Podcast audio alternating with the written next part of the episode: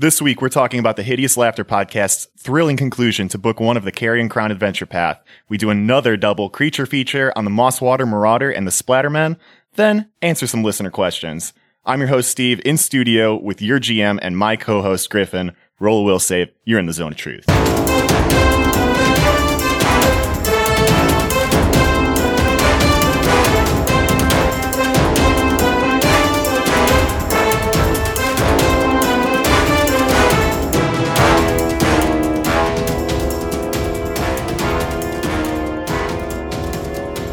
And we're back. Episode three. Episode three. Episode three. We made it. Can you believe that this podcast has been going on for literally almost a month? I know. I think that people are going to look back at these first three episodes and probably refer to them as the Holy Trinity. The Holy Trinity. Yeah, probably because they're like the only three that yeah. that will ever happen. Yep. And then the rest of these will be unlistenable content Yep. as we uh, devolve as human beings from all the alcohol consumption. Yeah.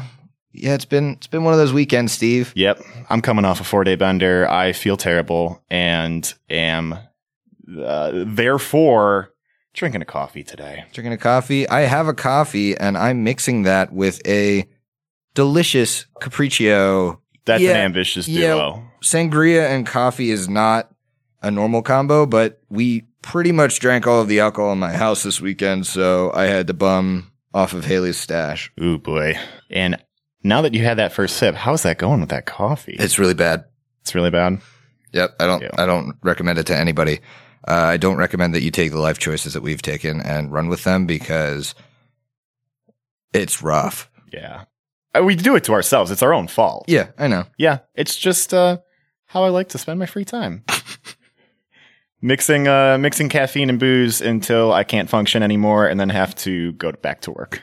That's that pretty much summarizes all my weekends. Yep. It's a circle of life.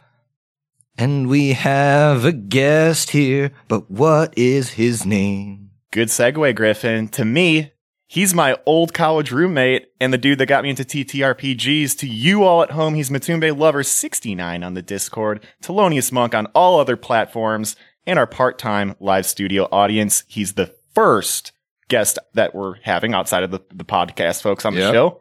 Welcome to the show, Tim. Oh, thanks. Hey, Tim. Hello, listeners. Hey, Griffin. Hey. How's it going? It's going pretty good. you look a little uncomfortable next to that mic. How's it? How's it going? Yeah, you this used is- to used to being off mic in Mm-hmm. the background for these. This is true. I generally prefer to yell really loud, so I'm going to have to keep my voice down. I also It, it made understand- sound check very difficult. You need to stop screeching, Tim. yeah, it's uh, it's uh, well, what I understand is you're going to modulate my voice later, right, to mask my identity. well, you told me you wanted to be one of the ghosts in Harrowstone, so I was actually just going to give you that echo effect that we've been using. Perfect, perfect. Mhm. And most people don't know that Tim is actually a lady, and we've just changed his uh, his voice to have a nice sultry uh, man voice. Yeah, I'm a I'm a fan of it Yeah, in post processing. In post, yeah, like once you listen back to Yeah, this, you're gonna be like, right. "Wow, I really sound like a man." man, what a fucking time to be alive. We can do anything with audio these days, Except make it good. except make it good. yeah, I mean the content needs to be there, and, and sometimes it's just not. But speaking of which, Speaking of which, all right. So, in my little intro to Tim, getting him on the show, I alluded to the fact that he got me into TTRPGs. Uh, basically, all the things that I love in my life that are super nerdy came from Tim, and uh, my life has changed for the better. Um, but, Tim, you have a long and storied history with tabletop gaming and just gaming in general. yeah, I mean, what gives, man? First of all, I do want to say that the nerdiness that is Star Wars is completely owned by you. And that's that's actually where this story starts, if you remember. Because we were in college. I've always wanted to play TTRPGs. And it was one of those things where I didn't know anybody that played it. And so I think this is encouragement for some of you guys out there. Like sometimes you just need to read the book and be like, okay, I'm going to figure out how to GM and I'm going to get my friends who are also interested, but know nobody that knows how to play. Mm-hmm. And we're going to play a game. So we did that at our house, uh, our junior year or something like that. That's right. We played the Star Wars RPG, the invasion of Yuuzhan Vong on some random planet, which is like expanded universe crap from Uh, I mean, Stop. Stop. uh, beautiful novels and novellas from that take place several years after the original trilogy. And I remember, I remember those, those those couple sessions we had, and I was just like furious. Like, what? What? What do you mean I have to roll to hit and then roll my damage? I'm a Jedi. Hell, I'm a, I I have a hit light- everything. How, how am I? How am I doing three points of damage with a lightsaber? That's garbage. Why am I? yeah, exactly. Like that definitely, uh, definitely takes some getting used to. It's like Mhm. you're a level one Padawan. All right, like Calm down. calm down. Um, so that was really fun, and that was that was like we were all newbies. I believe that session ended with uh, a fight on like a speeder where our Wookiee companion was like the only one left alive with any hit points, and you were driving over stormtroopers or other enemies of some sort with the land speeder uh, because you had like everybody was like dead or something like that hmm um, it was a fun session. But that that was the that was the spark into TTRPGs, and I didn't play it until after college. Like I didn't play any Pathfinder or anything. At which, ooh, am I in a? What was that? What was that? It's me. Uh, Are we are we transported back to Dagobah? whoa. Oh my gosh! If if only if hop down in that dark side cave. really learn a lot about myself in there. That'd be cool. But no, I just put on some Syrinscape. This is the ankle deep in the swamp uh, set from the swamp package. Oh, the whole swamp pack. Yeah. I would say right now, when it comes to TTRPGs, I am ankle deep in the swamp. Yeah. It's Tim, a Tim, you're crushing these transitions. it's a beautiful swamp. crushing the metaphor. Would you would you say this is my swamp? This is my swamp. Please get out of my swamp. out of my swamp. Uh, no, it Donkey. is a it's a collect, collective swamp uh, story experience, and um, long story short, So you're dipping your toes in the swamp with with with, with I'm the, just- yeah. with the, with the with the Star Wars And all of a sudden, you're fucking Princess Fiona in the swamp. exactly. Tell me how that transition. Tell me how that happens. So after college, I wanted to stay in contact with some friends, uh, and we knew we were going to be apart, and we knew that we all wanted to play some Pathfinder.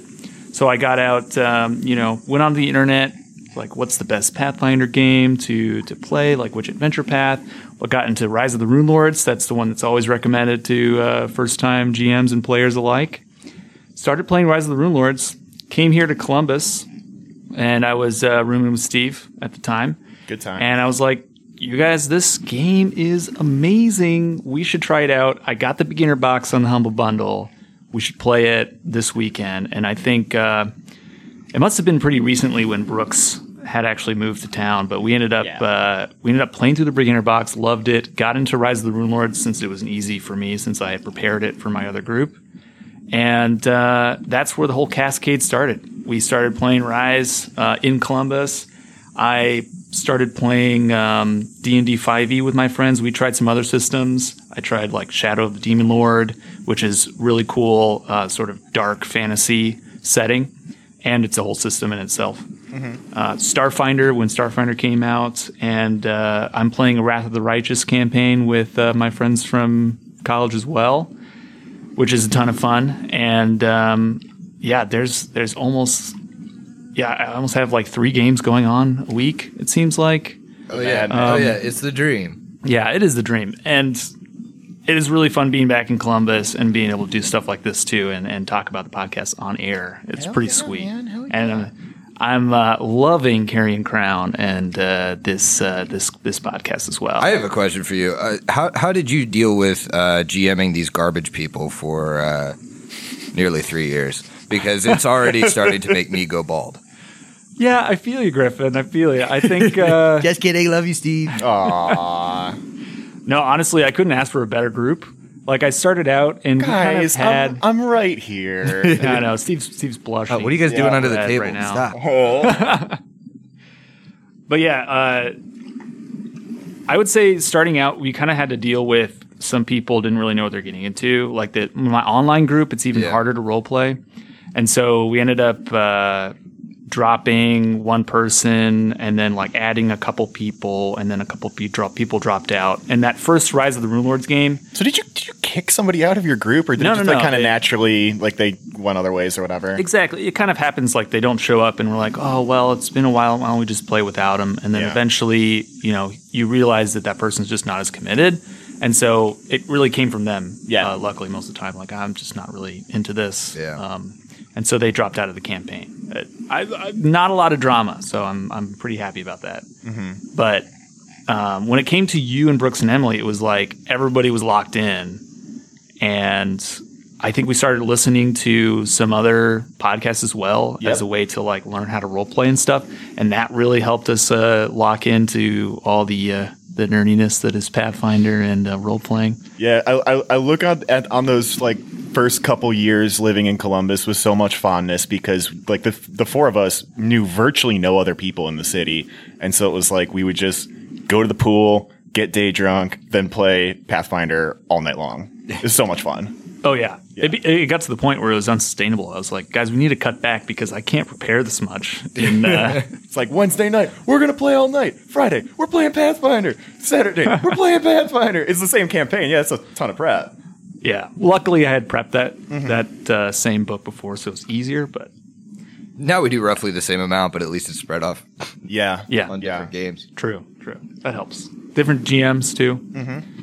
So Yeah, I think that's been that's been the coolest part for me and like you know, we'll have kind of the equivalent of you on the show for me and it's been cool like you know, Steve's GM'd like for us and like that kind of stuff like it's cool to see your players then kind of blossom from the influence. like, you know, I'm a new GM but I took it and ran after, you know, Eric kind of showed me the way and like you see Steve kind of making those steps. It's pretty cool. I'll I'll get there soon. Baby steps. something, yeah. Baby steps. Like like Haley like running a whole campaign after I mean, we're almost done Dead Suns. We're getting there. It's like it's cool to see. Mm-hmm. It's nice that you actually get to play in some stuff too. Like I feel like you and I are really fortunate in that way where like Yeah. we can GM like a really cool campaign and yeah, maybe we GM a lot of time, but like I'm a player in two campaigns, you're at least a player in one. Like it's nice to be able to kind of flex on the other side of the table a little bit. Yeah, it really is. And it's kind of nice too because when you get to be a player in someone else's game, you see what you like about their style and you add it to your own or you change some things that you've been doing. Like, um, that's a great re- reason to listen to podcasts as well uh, to get some inspiration and how to be a better GM. And so that that's really fun. And it, be, GMing also kind of changes how you play your character a lot Yeah. of times. Now, now, now, Tim, you you mentioned a whole bunch of systems a couple minutes ago, and you mentioned that you're in th- three three games a week now or something. Yeah, I think that sounds right. Now, what's the breakdown player GM split? So you're obviously GMing our Return of the Runelords game. Yep. What else are you GM? What else are you playing in? I'm also GMing Dead Suns, uh, which is that Starfinder adventure path. Oh, that weird one? Never heard of that one. Yeah, That that, uh, there's, there's virtually no content out there for Dead Suns. I'm struggling to find Dead Suns content.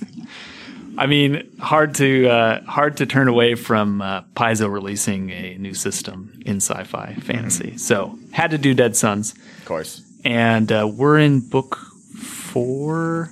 I think we're just starting book 5 of Dead Suns, and then I'm also in. So my other group is up in Madison, Wisconsin. Uh, I spent a lot of time up there, so I lived there all of last year, and a lot of people there are relatively new as well to TTRPGs. So I have some some actual like veteran members, but we have been playing a lot more of the sort of open-ended systems. Right now, we're playing a D&D 5e game, which is definitely a lot more grounded. But there's there's certain systems like Dungeon Worlds, or this one we played called Blades in the Dark. Um, a lot of them are power the powered by the Apocalypse games. The 2d6. Yeah, the 2d6. Uh, there's no map, uh, stuff like that. So I can't even imagine. yeah, it's a lot different. Need my maps. Surprisingly, I think it's a lot more challenging uh, from like a player's perspective to because you it's almost like having a box of rules to play in allows you for me it allows me to have more creative uh, abilities, more options rather than this open sandbox. So that's just my personal preference is to play things like Yeah, I Pathfinder. think a lot of people that play Pathfinder enjoy it for that reason. It's yeah, like, yeah, you know, I don't feel like the GM is forcing me to drown when there are mechanics for me to not drown. Yeah. Whereas when it's like, okay, there's one roll and I may or may not get to make that role in one of these other systems. Okay, that kind of feels like, you know, it's a kind of subjective call rather Yeah. than an and, and it makes it very challenging for the GM, I think, to make sure that you know the story's good, but the things that everybody's doing still feels like fair and powerful. Um, so I, I would imagine a system like that would be hard to, I guess, not start to play favorites yeah, in a sense Yeah. because it's like you're a GM, I'm a GM. Invariably, somebody just starts to shine in like their role play or something that they're doing, and you either really like their character or they're just bringing a lot to the table, and it's not always even. So I feel like with a system like that, Guys, I'm right here. Yeah, we'll leave that that alone. Um, I just feel like with a system that is not as rules driven, it's really easy to fall down that trap of favoring a character just because they're a really good character and a really compelling character, and I would worry that would it would make things less fun. Yeah, and it's it's also it goes both ways. It's hard to give someone who maybe is a little shyer in role playing an opportunity to shine because they don't they feel like they don't really know what to do, um, and so it's hard for you to do that without you know making them shine mechanically, which in my opinion translates to good role playing. Yeah. Yeah, yeah, yeah. So I think we digressed a little bit there, but We I'm did. basically in that group. Steve, you're Um, supposed to rein this in. No, As but a I'm player. just, I'm just, I'm just loving what I'm getting from Tim. I'm getting the good vibes. I'm, Yeah. let- I'm letting this happen organically. Okay. I could talk about game systems for a long time. You can. Yeah, I love game mechanics. I love reading new systems. Mm-hmm. Feng Shui is a system that we tried one time that I've always wanted to try out because I- I love the idea. That was so much fun. Um, wasn't that ju- wasn't that feng shui like night just you GMing and then just just me and Brooks playing? Yeah, yeah, that was think- great. yeah, because Emily couldn't make it, so we are like, let's let's try this out. and, and we had no other friends. So I mean, we're you fun.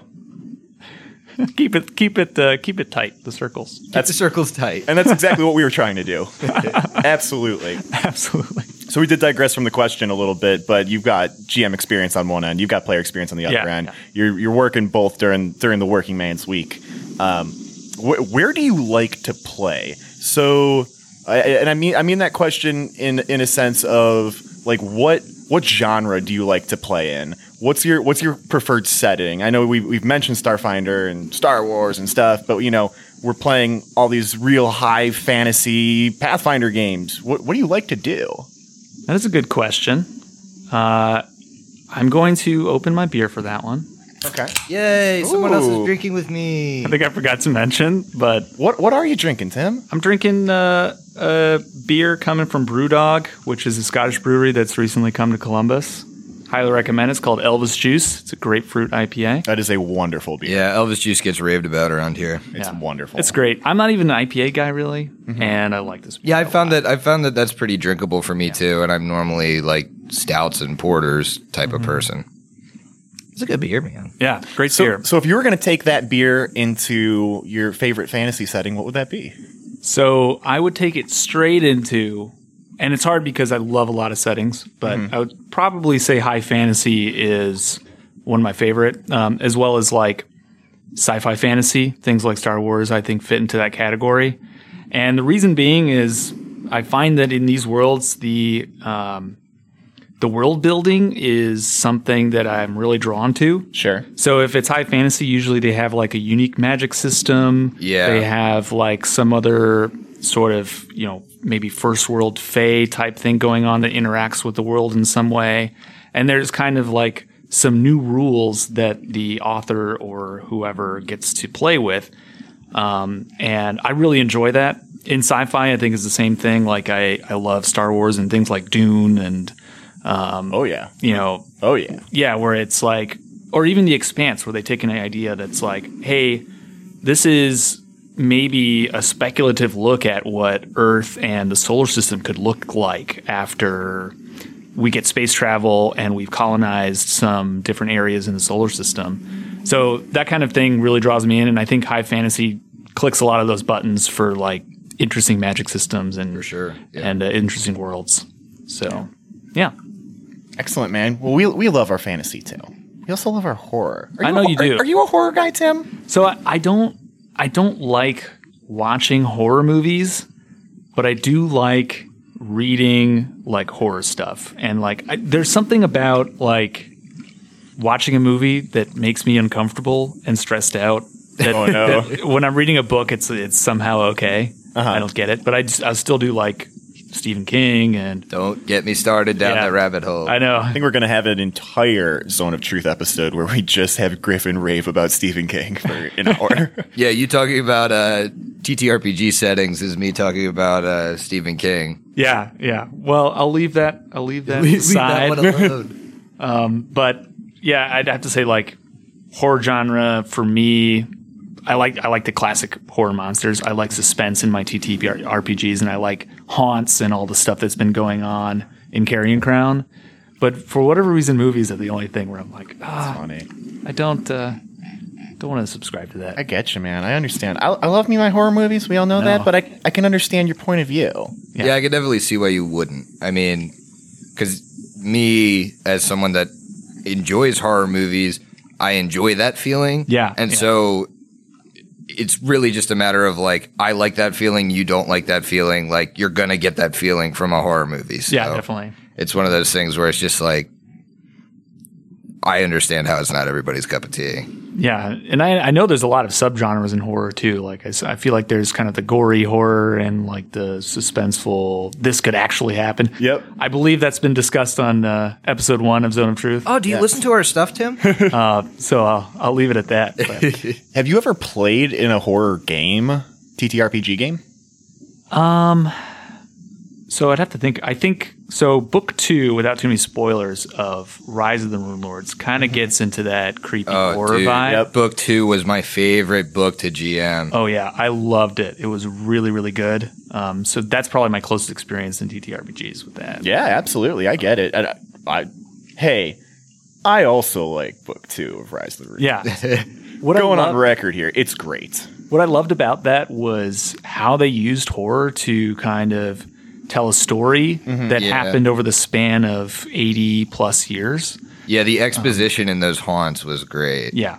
Without spoiling anything, like that was really, really well done mm-hmm. in that book. How how you just and even even in like the order where you would likely encounter them played into like how the story of the haunts developed. It was kind of like you know if you're going in a standard room order.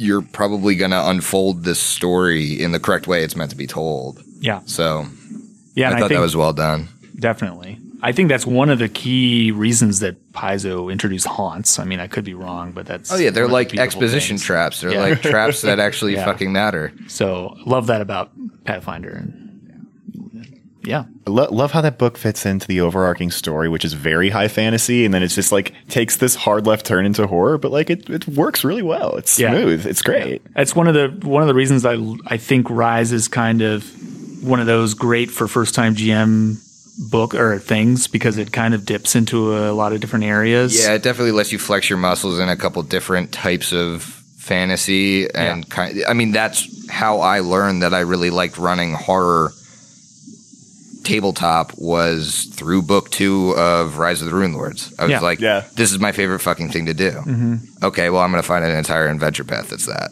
Yeah. And now we're doing it for the world to hear. Speaking of which, Tim, what's your familiarity with Carrion Crown? Have you have you have you read any of the books? Have you read any forums about it? I had never looked into running Carrion Crown. Uh, I guess when it came up that you guys were doing this podcast, I talked to you about what it was about generally. Uh huh. So I think um, that's the extent of my exposure. I've been purposely trying to stay off of any forums that discuss Carrion Crown because I kind of want to be surprised. Yeah. but of course, you know, GMing a lot of stuff, you you get in your brain. I'm like, I wonder what was written, and I wonder what Griffin has added. What Griffin tweaked around backstage. Yeah, so uh, and that's part of the fun. Like I, I listen to Dead Suns now, um, some podcasts from them, and I'd say it's a lot more fun to not know what's going to happen. Uh, so I try to stay away from that. Yeah, I obviously am doing the same. Well, yeah, Well, yeah. I mean, if you if you read the books as one of my players, you get kicked. Right, exactly. And I'm trying to. It's it's like when a new movie comes out or something that I really want to see. Like you know, later this year when the new Star Wars comes out, it's like a, the week or two before I know that like your early critics and early reviewers and like screen tester people have already seen it, and so like spoilers are just going to naturally come out before the movie, and I just try and stay away. Yeah. I don't want to. I don't want to see or hear any of it because I all want it to happen s- like naturally, organically, and just to really enjoy it. yeah. And when it's all done, I think I will go back and read the books just to see uh, and kind of learn of like how things unfolded. I think that's really fun. Yeah, I, I want to so bad. I think. I mean, it'll be four years from now at this pace. Yeah. that, that I'll be able to go back and read the books. But once it's all said and done, I would love to do that. Well, I think I think like that's one of the reasons why I love doing like the creature features in this show and stuff is mm-hmm. where I can I kind of get a moment to say like this is what I changed about this or Oh, yeah. or I played this completely by the book because it's done. Mm-hmm. You know, I, I don't know how upset aside from the fact that they try and link it to a couple other books, but I don't know how upset I would be about like a player of mine reading book one and being like, "Oh, you did this really like that's really interesting." Yeah. Like I don't listeners of the show now I think could read book 1 and get a good idea of like all of the things in our podcast that are seeds that I've planted that aren't in the book. Yeah. Yeah. Well, I think this is a great time to pivot into our double creature feature. We've been talking haunts, we've been talking horror, we've been talking the end of book one of the Carrion Crown Adventure Path. Griffin, we just had two boss fights in a row, We did. and the, the whole party survived. By the skin of your goddamn teeth. Yeah, kinda. It was tense in that room, by the way. Yeah, so you got to you got to sit in on the Splatterman fight.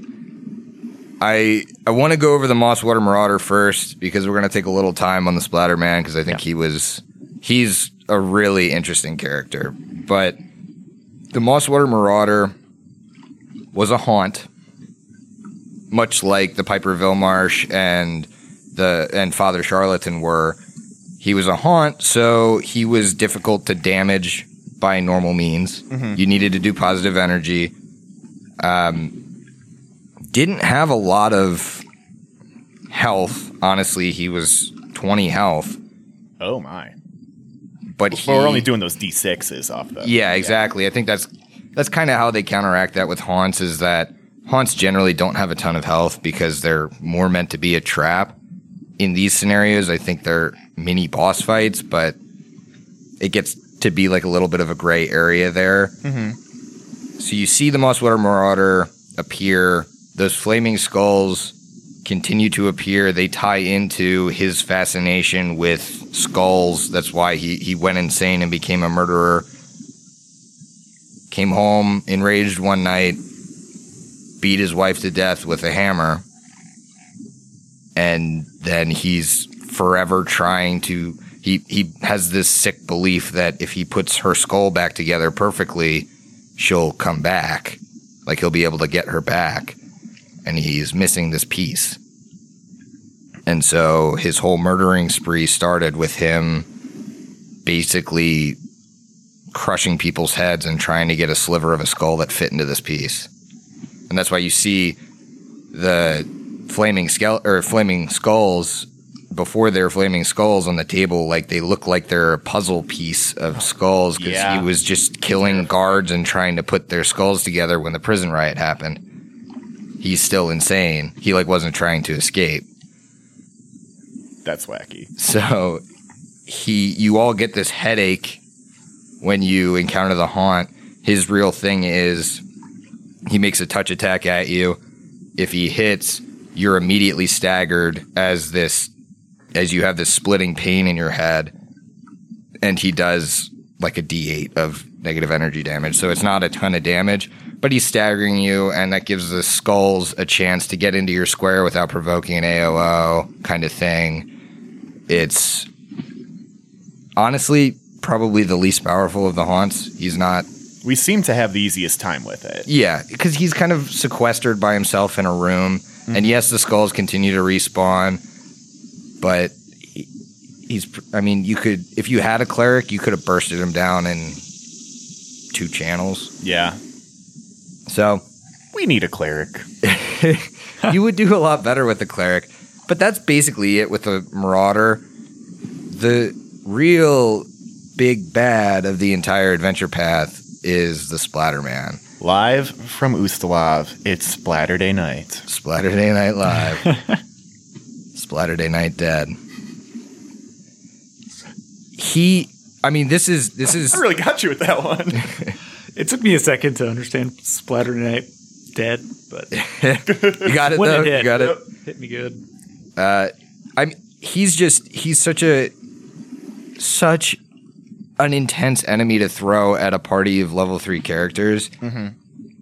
It blew my mind that this level eight wizard Holy shit. was thrown at a party of level three characters, and he's a fucking ghost. So why don't we start with the a haunt? joke. The haunt that happens. it's called uh, uh, Blood Writ Names, and it's mm-hmm. where you guys started to when you were failing your will saves, seeing your names begin to be written on the wall. That's how the Splatterman killed his victims in life. He would slowly write out their name and they would like find letters of their name written somewhere where like somebody else shouldn't be like in their bedroom or something and he would like quietly stalk these people until he drove them nuts writing their name and then he would kill them he was big into torture. Wait, is that why there's bloody letters all over my apartment now? Griff, that Griff, am I going to get murdered? well reach out to the fans All right. probably one of them That's probably one of those guys. so he writes these letters the the haunt is happening and you're seeing these letters you're making will saves every time a letter is written it does two points of wisdom damage that's it Not the great. interesting part about this haunt though is you can attack it with physical weapons mm-hmm. you can attack the letters it's a trick it's a trick by the Splatterman to get you to damage the walls I did oh, not wow. pick up that on, on that at all. He's trying to get you to damage the walls because any physical damage done to the haunt does hurt the haunt, but the haunt needs to make a fortitude save at a DC or at a zero bonus with a DC of 10 plus the amount of damage you did to the walls. Hmm. If it fails, you have that parts of the ceiling crumble and you all take 3 3d6 points of damage, which happened That was brutal. if you had powered that thing down with positive energy, it would have had to roll a 10. Mm-hmm. So it would have been a lot easier with a zero modifier for it to not collapse. Hmm. I Yeah. think at that point it was trying to roll like a 19, and it's like not going to happen. And I thought, what? Once we got rid of the letters, I thought it was all over. I was like, Griff, you've been hyping this up. You've for the been hyping week. this up for- I, I, I think the the exact phrase you told me it's it's not if I'm going to kill a party member, it's how many I'm going to kill. Which thankfully didn't come true. And but that- in the moment, I was like, oh, okay, we're Yeah. we're through it. That wasn't definitely terrible. definitely thought the same thing, and then you came out with the bomb of like five maximized magic missiles or something like that. Crazy. so he is a male old ghost wizard of 8th level. Honestly, his AC isn't great. Okay. 14, 14. So you could easily hit him if you threw a hammer at him. you could easily hit him, but he doesn't need it because he can just float over that fucking oubliette. Mm-hmm. So he does that, and you guys as a party absolutely garbage at ranged. Oh. So I knew that was going to be a huge thing in this fight. Was going to be he can move through walls, he can fly, he has perfect flight. It doesn't fucking matter what you guys do. You're not going to be able to hit him well. So he sends out that you know, those dire rats at the beginning. He could have been a summoning machine, but didn't really have to because you guys weren't getting close enough to hit him. Yeah. So a little bit more about him. He's got great saves. His will's at a plus eight. Uh, can't be affected by stuff that uses a fortitude save because he's undead, but his fort's plus five. His reflex plus three, but you guys don't really have anything that targets that. He's got great spells and meta magic feats that are making him able to. He had two maximized magic missiles prepared, two empowered magic missiles prepared, an empowered summon monster two, which he used for the dire rats. Uh, beyond that, he's got dispel magic. If you tried anything magical, Sure. He's got four regular summon monster twos, six magic missiles on top of the other one. So I, that's that's where I was getting to the point where I'm like, if he runs out of magic missiles, he's gonna pull out his most devastating attack, which he did to Matumbe, which and is we, his and we ended the episode. his corrupting touch. 6d6 of negative energy damage. Fortitude DC 17 to half. That's a hard save for level 3 characters. Yeah. I mean, even Ikmer probably would have had trouble with that save. And that's just unlimited. That's his melee attack. Dear God. So when Eclipse, as the Lopper rushes up to him with one health left, if I didn't fail that roll, instant death, Yeah. Permadead. Easy. permadeath. Easy. The Splatterman is this super interesting character because he was so into torture. Mm-hmm. The reason he's splitting up his magic missiles is so that he can basically savor the pain he's doing to you guys. If I played him as his 20 intelligence suggest, suggested, I would have just fucking nuked Lyra because I know she can heal. Then I would have nuked Ikmer, and then I would have just corrupting touched the other two to death. And it would have been really easy because I could have done 40 damage to someone guaranteed with the magic missiles. And then I would have had eight more magic missiles. Just making my stomach upset to hear. Yeah, I loved how the Splatterman, even though he is really intelligent, he's so insane that I feel like it gets past his even instinct to survive, which was really interesting. Well, he's he was so confident in life and he remains that in death. Yes, he's insane, but I think until the very end he's like this is child's play. yeah. And it makes sense that it is. Until the Lopper takes over, it was child's play. You guys had done like 12 damage to him. Yeah. Also, 62 health. Oh, yeah. Just, No a, big just a quick 62 health, um, which he was at one health at, at one point in that fight, right before Ikmer tossed the last, uh, I think he tossed a holy water at him or, So, or yeah. to kill him. It was just, again, if Ikmer didn't kill him, somebody's dead. Yeah. And then the rest of you are going down because you were both at like, you and Lyra were at like negative nine.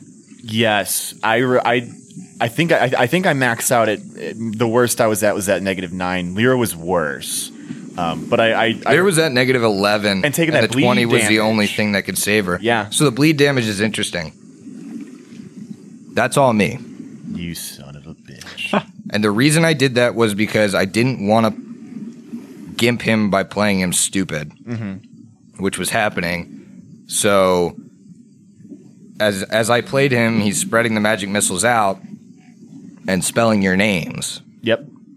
And your names are what's causing the bleed damage, which is you know thematically what he would have done in in a torture sense. So I thought it was an interesting mechanic. I thought it was interesting when you kind of started keying off of the name for a minute and like worrying about it. There wasn't really a mechanic if your entire name got spelled. Other than the fact that Matumbe is a long name and that would have been a lot of bleed damage for a Fair, round. fair amount. Yeah. Terrible. So, so that was just like an interesting little thing. Bleed damage is really cool when you're you're this big bad that's doing like massive amounts of damage and it, everything's bleeding and nothing can stabilize. It makes it like way more dire, It- in it- my it- opinion. it like there's no there's no that. save to get out of it. Yeah, it, it, it makes it makes going down not just bad, but absolutely terrifying because there's nothing you can do, and it's all on your your friends to help you out. Yeah. terrifying. Did you have a plan for when a name was completely spelled out? I didn't think I'd get there, honestly. All right. Um, I was gonna do the same wisdom damage that they were taking from the prior thing. Okay. If somebody had the full, so you you take wisdom damage, and then your name would start spelling somewhere else as he hit you more. Yeah, But I- I honestly, only if have, like, someone's two doing, letters like- to go in my apartment, What? I only Oh, have no. like two letters to go. It's bad. Was it Matumbe or Steve? No, it's my it's my real name. Okay. It's my character name. God. At least it's long. Yeah, I guess that's true. Matumbe is a Yeah. longer name than Steve. Yeah. Tim would be rough. well, you would have to really lean hard into the Timothy, Yeah, or that's at least right. hope it's Timothy, and not Tim.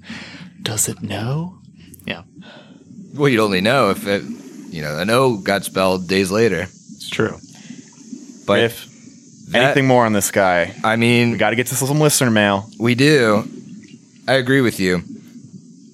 How are you feeling having beat that guy? I, it's I, I, I, it's complicated emotions I'm having right now. I'm happy that we that we that we defeated him. I am ecstatic that everybody made it through that fight. But I, it's the, you know, it's the final big bad of book one, and it was. I, I think I've said it for a few of these big encounters recently where everyone has almost died. That that was a game changer episode. I'm jealous of the listeners right now. We're recording this in the past, and I haven't gotten to listen to that episode yet. But all the listeners who are listening to this episode have already listened to the other episode. Yep. I'm jealous of you guys. My now. brain hurts. Yeah, the timeline is so fucked. Timeline's fucked. Yeah, but it. I think this is one that the fans are going to be talking about for a long time. we're we're going to be talking about it for a long Yeah, time. Yeah, I mean, we talked about it for a Yeah. long time. Yeah. Even though it was like midnight, we were like all jazzed up talking about it. yeah, Yeah, I mean that was a long recording session, a long episode. You all hung in there, and honestly, a lot of, in my opinion, what I did was delay a character death. yes. I didn't, you know, I, I, some of you might call it pulling a punch when I let the lopper take over, but in the grand scheme of things, it was 13 damage on a 62 health creature when everybody was down, and it didn't kill him. In my opinion, it was a really cool thing that I get to use now Yeah. and I'm willing to pay that price for the, you know, potentially saving three characters' lives. And the Lopper, he's going to make it out of the prison. Well, I think that's an interesting concept. There was a very distinct point in that combat where I started playing the Lopper as having realized that the Splatterman's not going to get him out of the prison. Mm-hmm. and Eclipse is going to get him out of the prison. And so he turned on him. Just Why? like evil people do, evil prisoner people do. I mean, they have a long history, the Splatterman and the Lopper. And he turned on his buddy, We're just getting to know Vance. just getting to know him. Just getting to know Why him. Why they say never make a deal with the GM. Never gonna go fuck bad. the GM. He's going to corrupt your character. Speaking about fucking the GM, let's get to some listener mail. Oh, it's this type of listener mail, huh? Yes, uh, it- it's going to get hot and heavy in here. It is already hot and heavy in the studio. I am burning up. yeah, it's a little warm. Regret the sweatshirt. Yeah, that was a questionable play. All right. So our first question comes from a listener in our Discord. Remember, all of you guys out there, if you're in our Discord community, hit up that Zone of Truth channel. We will answer your questions, and if we don't get to them, you know they're going to come up on a later show. We don't delete the questions. All right. Yeah, we don't delete the questions. And, you know, I don't want to say it like this because I love the questions from everywhere. Mm-hmm. But I really love getting the questions from the people in the Discord because they're people that we talk to Yeah. directly All the time. all the time. And it's fun to be like, oh, hey, that's my buddy so and so that I talked with, like, you know, yesterday about this, which is going to come up in these questions. I'm really excited for it. Anyway, Cool. hop, Here hop on the first one. All right. So I got a question that I actually was saving for when we got Tim in the studio. This is a question from a from a uh, a user Hisat Hisat. I think it's he sat. Oh. I don't know. I don't know. Give me that pronunciation guide. Uh, Spell yeah. it phonetically for me. He sat. Yeah, uh, he sat. hit us up uh, in that Discord community. Use the hashtag uh, phonetically sound out my username, and uh, we'll know how to phonetically sound out your username. Okay. we won't fuck it up next time. You, you send us a question. yes. Have you found yourselves repeating the way you act in the podcast with a non podcast game? Now, obviously, Tim, definitively not on the podcast. We all know this For sure. Until now. until now. hey, you're only on the that shitty auxiliary podcast. the truth. oh, You're not. You're not. Well, actually, he is in the main event. Actually, that's true. A good amount of the time. All right, throw the whole thing out. Uh, no, just kidding. So, have you found yourself repeating the way you act in the podcast with a non-podcast uh, in a non-podcast game? So, I do believe that Brooks, Emily, and my role playing has changed because of this show. yeah. Yeah, you would be the judge of that because you Tell me now. before and after. No, definitely. Uh, so we just finished up our Rise of the Runelords game. Uh, what was that? January. Yeah, Uh, a little and like the second weekend you were you Yeah. living here. Yep. Yeah. I'm taking the game room for Saturday. And so you all, I could already tell from that game that you wanted to do some like a lot more with your characters. At that point, we kind of had already gotten into the late game, so you there was little less to do. But starting over from scratch, I do see a real difference in the type of characters you all are making and the type of backstories. One of those is maybe surprising, but it comes into being a lot more flexible with your backstory. Sure. And I think, um, you know, you must have, whether it be from the podcast or other types of things, like I, I think Griffin is a big fan on his podcast of incorporating story in in a way that will surprise the players. And so a lot of the times that requires a flexible backstory in order to uh, push that forward in your main campaign. And so I think um, with your new characters, I see it a lot more where you you have an interesting backstory that kind of justifies your character uh, in how they act, but isn't just like a solid, unmovable wall of Yeah. backstory. I you know? totally, I, I totally get that from them in them creating the characters, even for this podcast, where it's just like they've given me so many hooks. Yeah. and I think, I think, uh, I'm guessing they've done the same in our return campaign. right. It's just they they've given me so many juicy hooks that I can use or I could just throw aside, but they're there, mm-hmm. and that makes a good backstory, in my opinion, as a GM, is a backstory that is a solid thing, good to work off of, and makes the character who they are, but also has thirty different directions you can take it. I, I, I know we've all made this mistake before when creating characters, and I certainly have. Um, but early in my TTRPG history, I would make a character that had a, a, a very firm. I, to me, backstory was I need the motivation, and it's got to be solid. My character wants to do this specific thing. It might not be conducive to the story. So I've definitely changed the way I build characters to be, hey, here are some things that happened in my character's past that uh, that justifies his or her actions. Now, like, let's take that and run with it. And I, I think Yeah. I think there's stuff that's happening like even in you and me as players in Dead Suns, for instance, we had our first fucking flashback in Dead Suns in five books. and it was like, And that's like a direct twenty minutes. I feel like that's like a direct result of the stuff that we're doing on this podcast. It's like it feels like every couple of episodes we just have this like juicy nugget of role play or story or a flashback that seems to be happening because you guys are so excited about your characters. But I thought on Dead Suns, Steve's character is Bosk, a lizard man, Yes, and we had this insane flashback into his past that you know Steve wrote up and Haley read, and I don't think that would have happened if we hadn't started podcasting. I also don't think that conversation that happened between the doc and the doc is my character and Bosk would have happened the way we were playing it pre us going onto the podcast. I mean, we really like churn and burn the first couple of books, and yeah, there was some RP, but it was nowhere near the level where it's starting to get. There's there's no way yeah. we would have played it that way if if we hadn't learned to tell a better story because we want a story that people want to listen to. Yeah.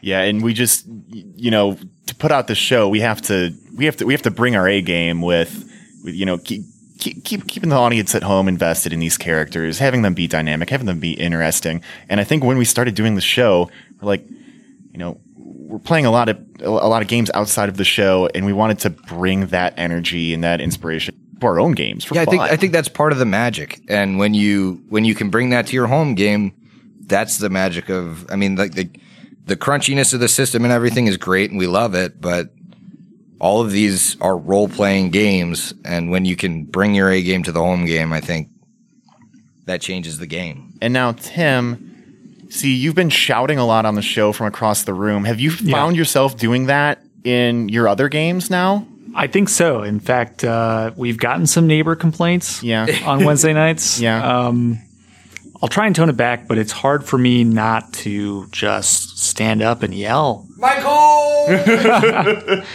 Yeah. Oh my gosh. Can I tell that story? Is that- I do think you should. yeah, give it. Give I it a think quick- you give it a quick, should. uh, go ahead. Great moment from uh, Return of the Runelords. The, the best RP moment potentially we've ever had. it's a little bit more difficult to recreate on radio, so it's one of those like home game only type of situations, probably. But uh, You got a beer right there. I I could try it, I suppose. Hard trigger warning to Team No Slur I was gonna on say. this one.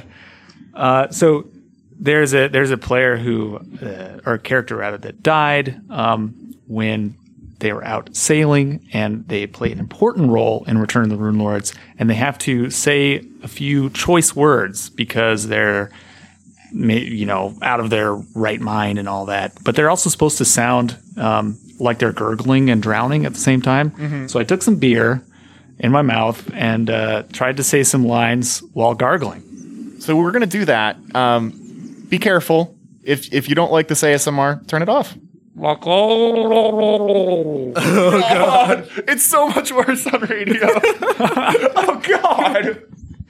So that's that's kind of how those lines went, and so it's become a little bit of a joke. He literally sat there with beer in his mouth for a minute. Repe- he repeated it like a second Yep. time. He had like six things he needed to get out and say. I don't know how you were breathing. That was wild. It was wicked. That has become fun. my Yeah. favorite new inside joke. okay. but I think that about answers Yeah, that that. about answers it. I with think- a I little think we- with a little extra tangents. Hit it from every angle. Just uh, just remember he sat has sat. Tell us how to pronounce your name next time, all right? All right, moving on. GCP Aaron asks, top fictional characters, one friend, one foe you would enjoy seeing can be from books, comics, TV, movies. So this person is trying to, you know, inject some heroes and villains into our story. And who would we pick? Who wants to go first? I'd be happy to. Go right ahead, Griff. If we're talking Carrion Crown, which is how I kind of interpreted this, what fictional characters would I love to see in that setting? My friend and who I would want in my party is Ash Williams from Evil Dead, played by Bruce fucking Campbell. He is a gunslinger. He has a fucking chainsaw. Done. You, Done. You told me this one earlier, and I thought it was the best. I thought it was just a perfect fit. So much fun. the Whispering Way would fucking eat lead. Oh, it would be beautiful. As far as foe, now there are already some very interesting foes coming up in this AP, but I gotta give it to Captain Spaulding from House of a Thousand Corpses, Devil's Rejects. If you've seen those movies, he is the clown. He always wears grease paint. And it's really weird because he runs this like it's like a sideshow attraction in middle of fucking nowhere, Texas. It's a basically museum dedicated to the occult and strange and he has like a murder ride and mm-hmm. they they talk about like Mr. Satan and shit. And you never find out in that movie until the end that he's like orchestrating the family that is in the House of a Thousand Corpses, this serial murdering family. He's this charismatic dude running. Well, his two great loves are killing people and fucking fried chicken. Oh, right. That's great. The, the museum, it's a museum and fried chicken stand. okay. There is a scene in these movies where he has sex with somebody in his full grease paint. He never takes it off. Ugh. This guy is a fucking psychopath, and I love him. So that would be my evil guy. I would love to reprise him over audio. It'd be so much fun.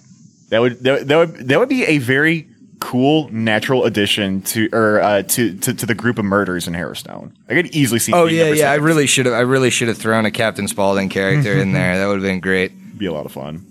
Tim, who would you add to the show? Uh, so we're talking uh, fictional characters. I went with um, a character from a book series called The Stormlight Archives, which is a Brandon Sanderson book. Uh, I think this is his newest epic books. Uh, he's known for like Mistborn and stuff. And his um, one of the characters, the book, one of the books entirely focuses on this character who's, and I've always loved this archetype for a good character. He's like an older fighter type character Yeah. who used to be a, um, a, a person obsessed with bloodlust and fighting. And now that he's gotten older, a realizes that that's not really sustainable, and as an older commander, has to deal with um, all of the um, the stress of having responsibility and having people look up to you, and also not being quite as physically fit anymore. So has to be smarter tactically and still hold his own among an army of young people. Uh, And so I really love that. His name's Dalinar, and um, I'd love to see that. I love to play that as a character where it's kind of um, you're maybe past your prime. Yeah, like the old warrior archetype is Yeah. so much. Yeah. like that. Just be so much fun to play. Starting Yeah. to get some joint pain. Yeah, exactly. Bad Fun to back. roleplay too, to be honest. Yeah, honest. it's really Yeah. fun to role play. yeah.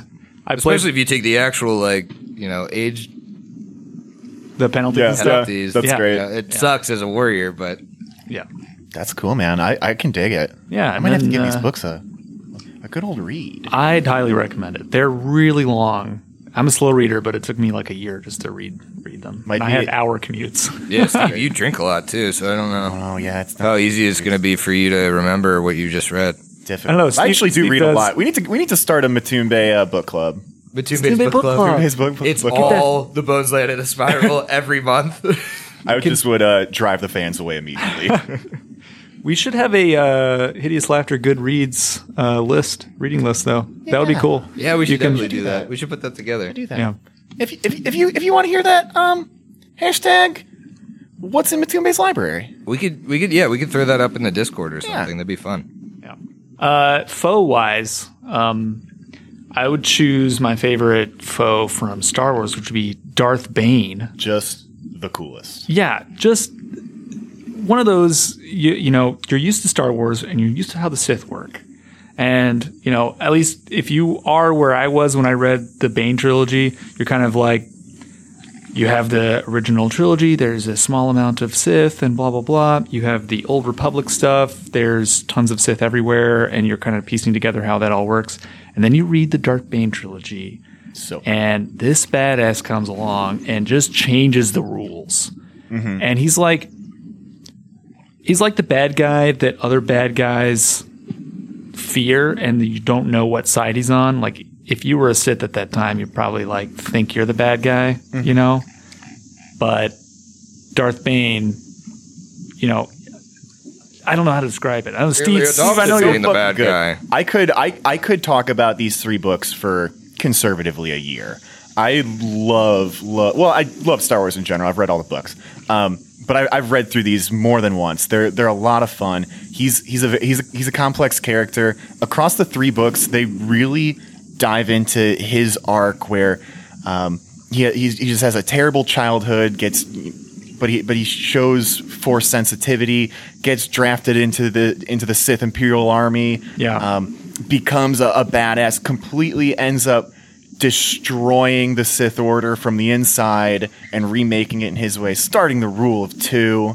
and he's a totally relatable character. Like you Yeah. understand why he's doing what he's doing, and you know it's horrible, but because you're with there, you're there with him the whole time. You feel like you can emphasize, like empathize with that, and you feel like what he's doing is totally justifiable. Yeah. And and that's pretty rare, I think, for enemies that are that, oh, I'm a big bad guy type of guy. I also love the parallel between um, you, b- between your your your friend and your foe here, because Darth Bane also across that trilogy goes into the he becomes middle aged, then becomes kind of an old guy, and he, he's running with his apprentice Darth Zannah, and it's great. It's fucking cool. Yeah. and so he starts doubting her. He he's remaking the Sith Order. It's so fucking good. Read those books, guys. And uh, also, anybody out there that wants to talk Star Wars, I will talk to Star talk Star Yeah. Wars with you forever. As is tradition, when they started talking Star Wars, I took a dinger. Yes, that was ambitious, man. Hitting the, the bourbon dingers Bourbon dingy. that would make me vomit right now. That would kill me.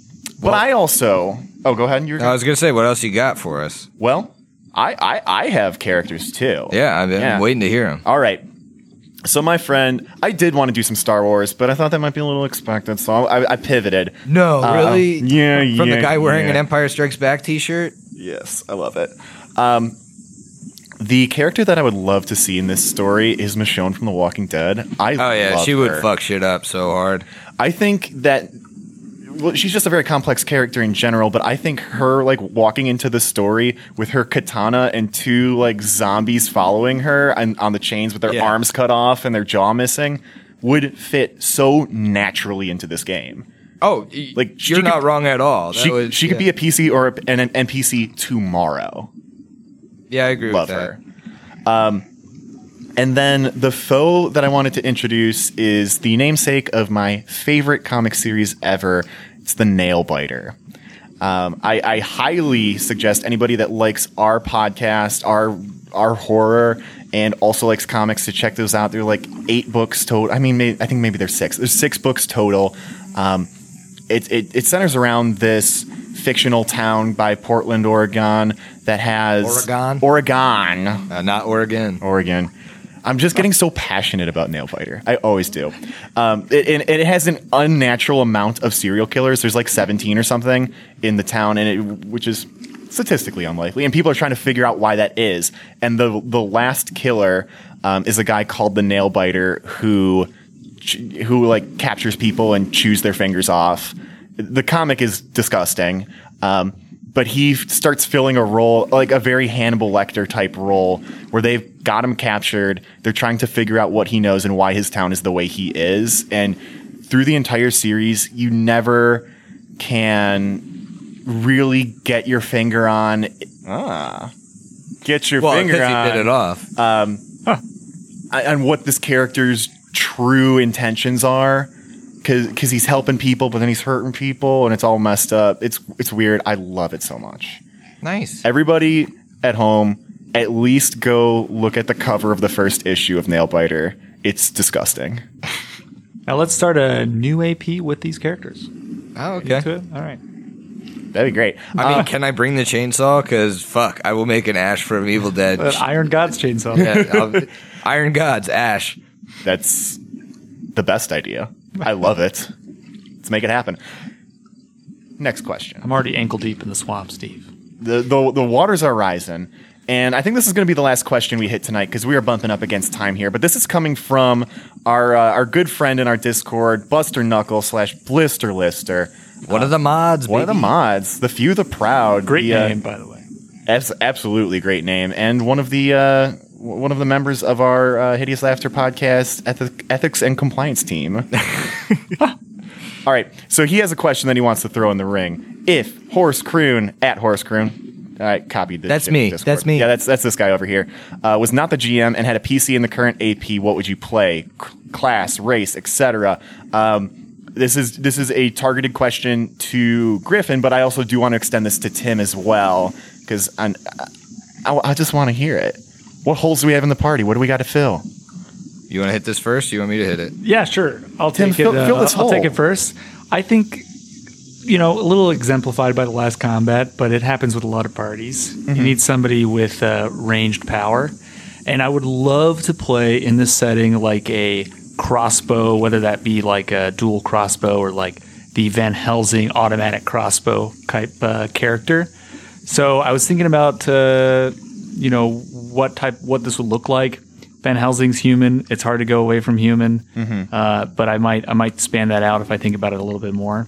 But I could go with like a Slayer Inquisitor uh, with uh, crossbow feats and, and and go down that tree, or I could take uh, the uh, uh, a page from the book of uh, The Witcher or the video game series The Witcher. Sure. Where he does a lot of like preparation before combat and he kind of knows his enemies and and so I felt that Slayer or maybe Investigator or Alchemist would be uh, fun. That'd to, be super you know, cool. Apply poisons and and brew potions to prepare you for a fight. But have you heard of the Vampire Hunter class? I have. I That was so juicy. I mean, it is. it, it kind of fits that. I think they get like the hand the, the hand crossbow proficiency and shit too. Yeah. I think that's their model for a Van Helsing type character. Mm-hmm. I don't know that it's really that good. I think they wrote it as like a like Paizo officially published it. They- I think, they but it did. was It for was- van, it was a supplement for some Vampire Hunter D book or something. yeah, it was something. I yeah. I mean, it's Paizo official, but it's kind of one of those weird. It's weird. it never gets any updates or any of that stuff. Like like the gentleman class. well, Yeah. yeah, yeah. The, gentleman gentleman, class. The gentleman class. Fuck sakes. Forgot about that. All right. At Horace Croon. Well, I think it's so appropriate that Buster Knuckle asked this question because I'm currently playing what I would like to play in this campaign in his evil campaign play by post on our Discord.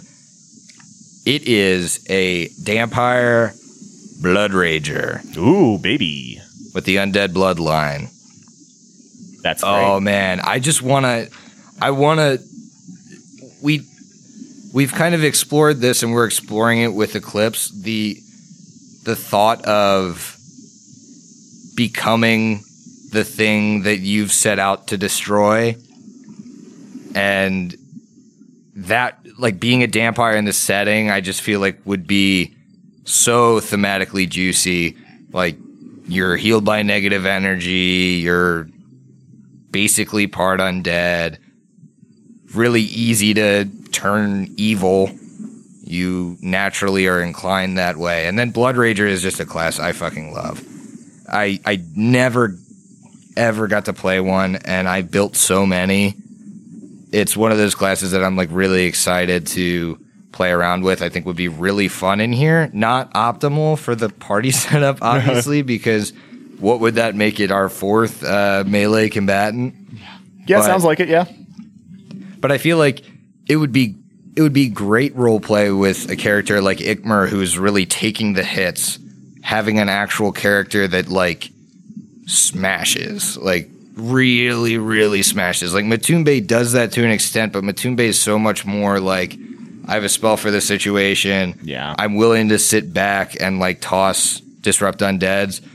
A character like a Blood Rager would Yeah. just like fucking tear things in half. That would be great.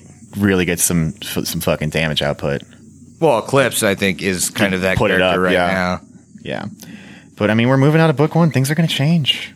Things Who knows? get- Who knows what's going to happen? Oh, so ch- ch- changes. And on that note, I think we have to wrap this up. All right, it's about that time. Listen, Tim, wh- where can people find you? Discord, right? Yeah, I spend most of my time on the Discord. It's pretty convenient for me, and I love uh, chatting up the TTRPG talk uh, area, general, of course, and Kroon's Cooking Corner.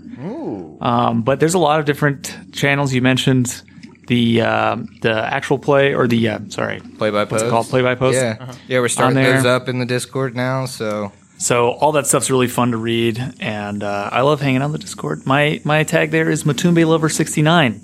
That's a great, that's a great tag. It surprisingly made it before this podcast came out. Um, yeah, don't know how that happened. well, it used to be Shaq Lover sixty nine. Used to be Shaq Lover. updated it. Yeah. Shaq, Shaq playing that iconic character Matumbe really sold it for you. it was Shazam Lover sixty nine until it became Matumbe Lover sixty nine. Yeah, Kazam. Kazam, Jesus. I am Kazam. All right. Tim, one of the best people. Thanks for coming on. You know we're going to have you Thank you so much for coming on. One of the best people. one of my for favorite listening, people carrying ever. crowd. Until next time, Griffin, is there anything you want to say to our fans? finish your drinks. We'll see you in two weeks. Later.